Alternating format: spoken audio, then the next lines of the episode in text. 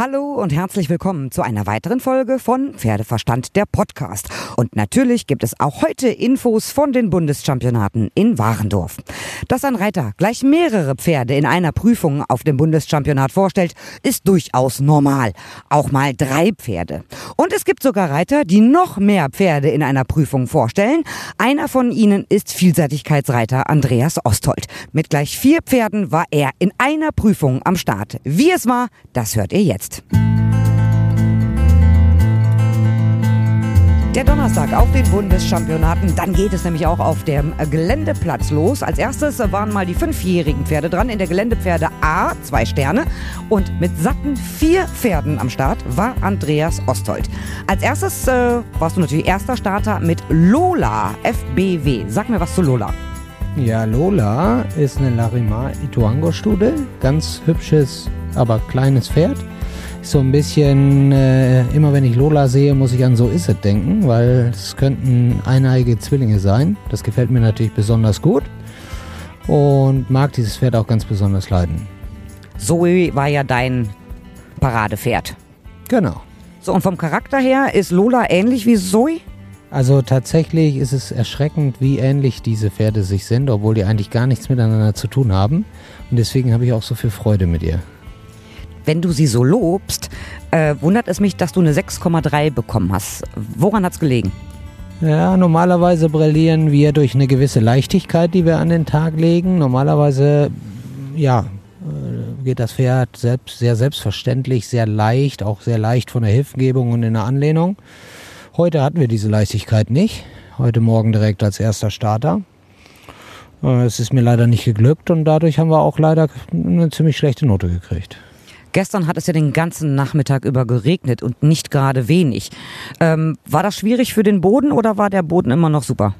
Das ist vielleicht auch ein Grund, der als erstes Pferd natürlich ein bisschen mitgeritten ist. Man ist natürlich, weil der Boden war schon sehr weich und der war auch rutschig und hier und da ein bisschen tief. Und als erster Starter weiß man natürlich nicht, wie extrem es ist und man ist ein bisschen zurückhaltend. Aber äh, das ist, sagen wir mal, eine Facette. Aber an sich hat der Boden dann äh, auch durch die Pausen und das dann immer wieder präparieren hier durch das Hilfspersonal äh, letztendlich dann doch gut gehalten. Sag mal was zum Parcours. Ist der gut gebaut, freundlich gebaut, weil es sind ja junge Pferde, Finalqualifikation, da will man sie auch auf gar keinen Fall überfordern, aber man will ja trotzdem auch ein bisschen selektieren.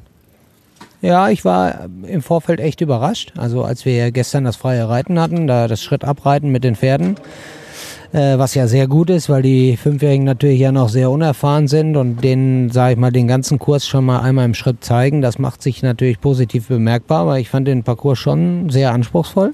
Also wirklich genug für Fünfjährige. Aber ich glaube, wenn man jetzt so zurückguckt an den Vormittag, dann das hat schon einfach gut funktioniert. So, bei 62 Nennungen hast du selber vier Pferde am Start. Also das heißt, nach Pferd 1 sofort abgeben an die Pflegerin und aufs Pferd 2 drauf. Nee, also es war jetzt schon immer so im Schnitt vier Minuten und hatte ja immer 20 Pferde dazwischen knapp oder 20 Pferde. Und es war genug Zeit, um tatsächlich selber zurückzureiten zum Stallbereich, in Ruhe einmal durchatmen und dann aufs nächste Pferd steigen, wieder rüberreiten. Also es ging tatsächlich recht entspannt. Geht aber trotzdem nicht ohne gescheites Team im Hintergrund. Äh, definitiv nicht. Also ich habe zwei Personen im Stall gehabt. Eine, die sich im Stall um alles gekümmert hat und der Louis, der dann immer mit hin und her gegangen ist, falls man mal irgendwas braucht. Und das war auch das Mindeste, was nötig war tatsächlich. So, gucken wir mal auf Pferd Nummer zwei. Last Lady FBW. Was sind denn Ihre Stärken, Ihre Schwächen? Das ist eine Larimar Santino Stode, hat jetzt nicht ganz so viel Blut wie die wie das erste Pferd, kommt aber auch aus derselben Zucht aus Baden-Württemberg. Das sind ganz tolle Züchter, Bettina und Jochen Zipp, ähm, die eben Last Lady und auch die Lola gezogen haben. Habe aber auch insgesamt noch zwei weitere Pferde von denen, weil zum Beispiel ein Halbbruder dazu.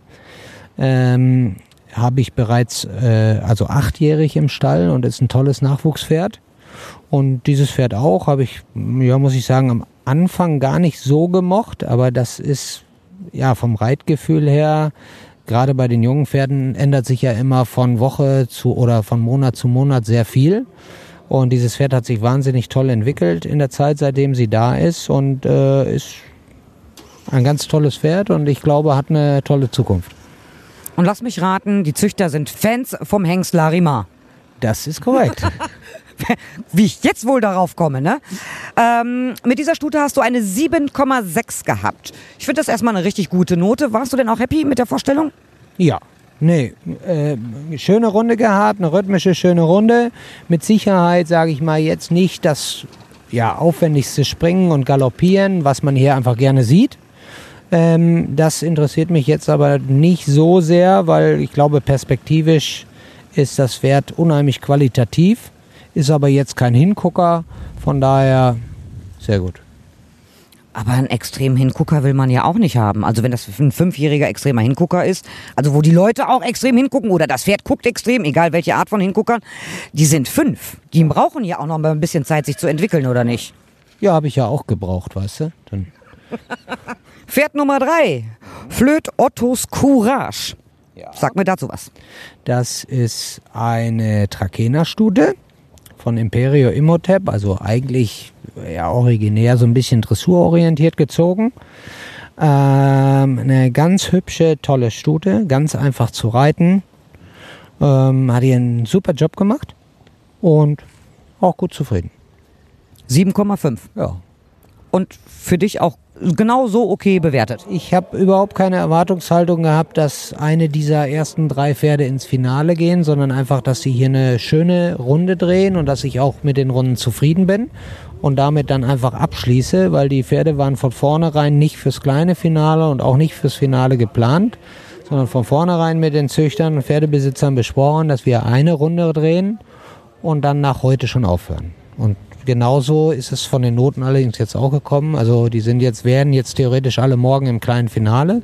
Da werde ich sie aber nicht vorstellen.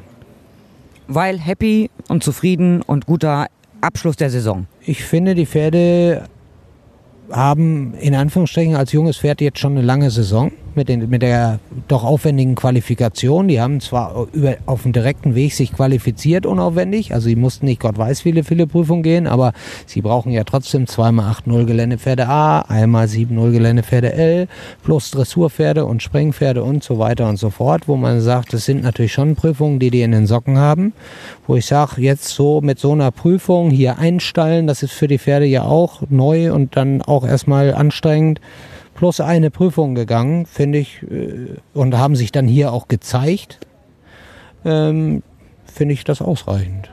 Absolut. Und äh, im Stallzelt war auch okay oder waren Sie da extrem überdreht und brauchten etwas, bis Sie wieder runterkommen? Ist ja eine ganz neue Situation. Sind junge Pferde, die dürfen auch mal etwas länger ein bisschen nervös sein.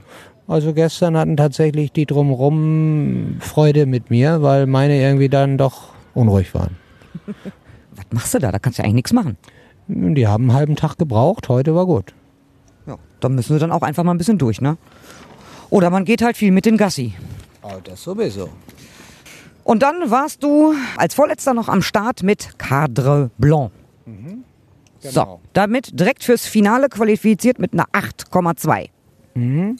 Das ist ein ganz hübscher Trakehner-Schimmel, eigentlich gekörter Hengst, ist aber Wallach jetzt ähm, weil das ein aufgewecktes, ausgeschlafenes Kerlchen war. Und ähm, das ist gut, dass der jetzt Wallach ist, weil jetzt konzentriert er sich und ist voll bei der Sache. Ähm, gibt einem ein noch besseres Gefühl, wie er so eigentlich schon daherkommt und ist ein auffälliges Pferd. Ähm, war von vornherein so, dass ich gesagt habe, das ist ein Pferd, den würde ich auch gerne Finale reiten. Ähm, hat sich auch jetzt fürs Finale qualifiziert und ich freue mich drauf. Was geht denn im Finale? Wo siehst du dich denn im Finale? Du hast die Konkurrenz heute gesehen. Gewonnen wurde mit einer 9,4. Was geht im Finale? Ähm, ich weiß natürlich nicht, wie die anderen Pferde Dressur und Springen gehen. Aber du weißt ja, wie Cadre Blanc Dressur und Springen geht. Ich glaube jedenfalls, dass wir einen guten Tag und die richtigen Socken anhaben, dass wir in der Dressur, im Springen wie im Gelände ein ordentliches Bild abgehen können. Also wirklich ein gutes Vielseitigkeitspferd oder ein Ergebnis abliefern können. Was dann dabei rauskommt, sehen wir dann. Ähm, ich würde mich freuen einfach darüber, wenn dieses Pferd entsprechend so geht, wie er sich im Moment im Training darstellt. Und wenn wir hoffentlich einfach uns im Finale platzieren und äh, wie gesagt, er zufriedenstellend läuft, das wird mir reichen. Also ich habe jetzt keinen Anspruch, dass er unter die ersten drei oder fünf läuft. Wichtig ist mir tatsächlich, dass er gut läuft, solide geht ähm, und dass er platziert ist. Den Anspruch habe ich einfach. Und ich glaube, das ist auch sehr gut möglich. Und dann ist gut.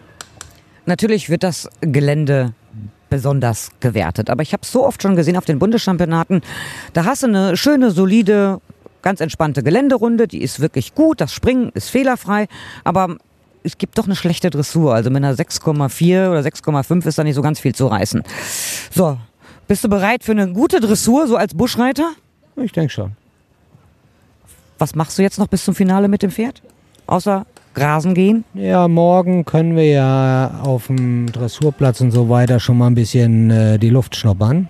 Da dürfen wir, haben wir Trainingszeit, das werde ich natürlich wahrnehmen. Dass sie so ein bisschen mit der Umgebung schon mal vertraut sind, dass man wirklich eben, dass sie nicht unnötig abgelenkt sind. Ja. Und dann geht es ja auch Samstag schon mit Dressur und Springen weiter.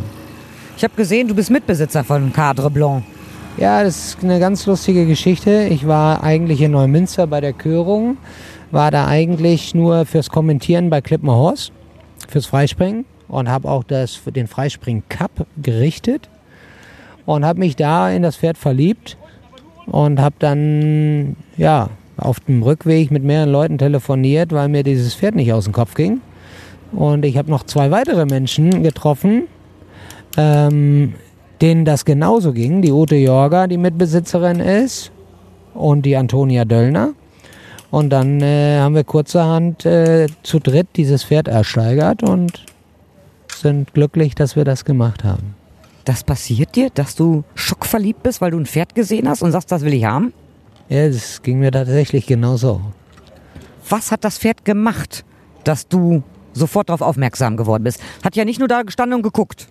Also wenn du zugeschaut hättest heute und das Pferd gesehen hättest, dann wüsstest du warum. Weil alle Leute sagen, wenn ich das sah, ich weiß warum. Wenn sie ihn gesehen haben. Na toll, dann muss ich ihn mir ja angucken. Ich fange schon mal in der Dressur an zu gucken, ne? Ja, guck mal. So, es läuft super bei dir. Wo siehst du denn dieses Pferd, wenn du sagst, ich war schockverliebt, dieses Pferd habe ich gesehen, das musste ich haben. Jetzt Bundeschampionate, Finale, wo geht die Reise hin? Ja gut, ich sehe da ein Championatspferd drin. Dann werde ich das jetzt weiter beobachten und ich gucke zu, wenn du ins Finale gehst. Ja, hoffe ich.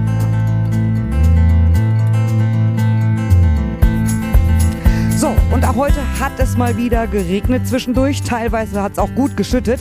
Und wenn dann auf einmal die Zuschauer alle die Schirme aufspannen, dann ist das schon wirklich schade. Schade für das Pferd und den Reiter in der Prüfung. Gerade im Dressurviereck. Denn es sind ja junge Pferde. Dass die dann auf einmal spannig sind und auch mal zur Seite springen, das ist doch verständlich. Sie sind jung und auf dem Bundeschampionat gibt es sowieso eine einzigartige Atmosphäre. Also die Pferde dürfen auch mal unkonzentriert sein, wenn gerade die Regenschirme aufgespannt werden. Es ist trotzdem schade, weil es mir wirklich für das Pferd und auch den Reiter leid tut. Sie können doch nichts dafür. Und gut 15 Minuten später ist es wieder trocken und sonnig, alle Regenschirme werden wieder zugemacht und die Reiter, die dann kommen, haben wieder ganz andere Bedingungen.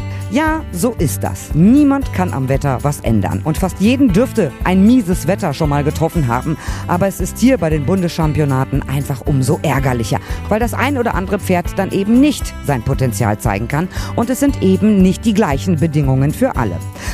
Und der Regen hat auch dazu geführt, dass der Boden teils echt gelitten hat. Am Stallbereich der Dressur zum Beispiel, da sah es wirklich wild aus. Teilweise konnten die Fahrzeuge nur noch mit dem Trecker vom Platz gezogen werden. Und es wurden zwischen den Stallzelten Gräben gezogen. Irgendwo muss das Wasser ja abfließen. Und morgen am Freitag soll es weiter regnen. Na, herzlichen Dank. Hauptsache, wir saufen dann nicht komplett ab. Ich halte euch weiter auf dem Laufenden und ihr könnt mir gerne schreiben über pferdeverstand.podcastfabrik.de, über die Facebook-Seite oder über Instagram. Und ich hoffe, ihr seid auch morgen wieder dabei, wenn es dann wieder heißt Pferdeverstand, der Podcast.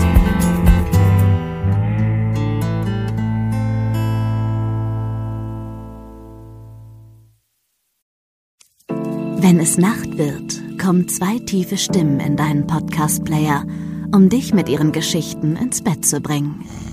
Rote Bar ist dein Einschlaf-Podcast zum Einkuscheln und Wegschlummern. Ich hatte mal eine Freundin, wenn wir zusammen im Urlaub waren, dann ging sie in den Pool und dann guckte sie mich an. Ah, ich hab schon gemacht.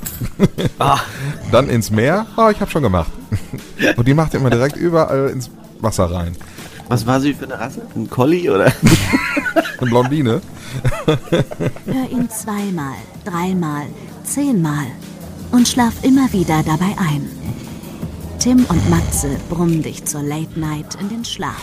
Was hältst du so von dickeren Bettdecken? Ich bin sowieso ein kleines Heizkraftwerk im Bett. Ist wirklich so. Ich entwickle wahnsinnige Hitze nachts. Ich schwitze Ja. auch oftmals sehr viel. Na, wenn jemand an mir klebt, das Ach, kann wenn ich man so zu leiden. zweit, kannst du nicht haben. Ja, zu zweit schon, aber bitte, bitte ein bisschen Abstand halten. Also so einschlafen ist okay, aber dann bitte irgendwann lösen und in seinen Bereich rüberrollen. Ich schlafe besser, wenn ich zu zweit schlafe.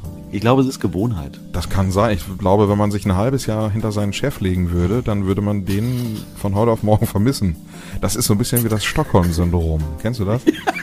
Wenn der Entführer von einem lässt, dann vermisst man den. Schöne Träume mit Rote Bar Podcast, dem entspanntesten Podcast in Deutschland.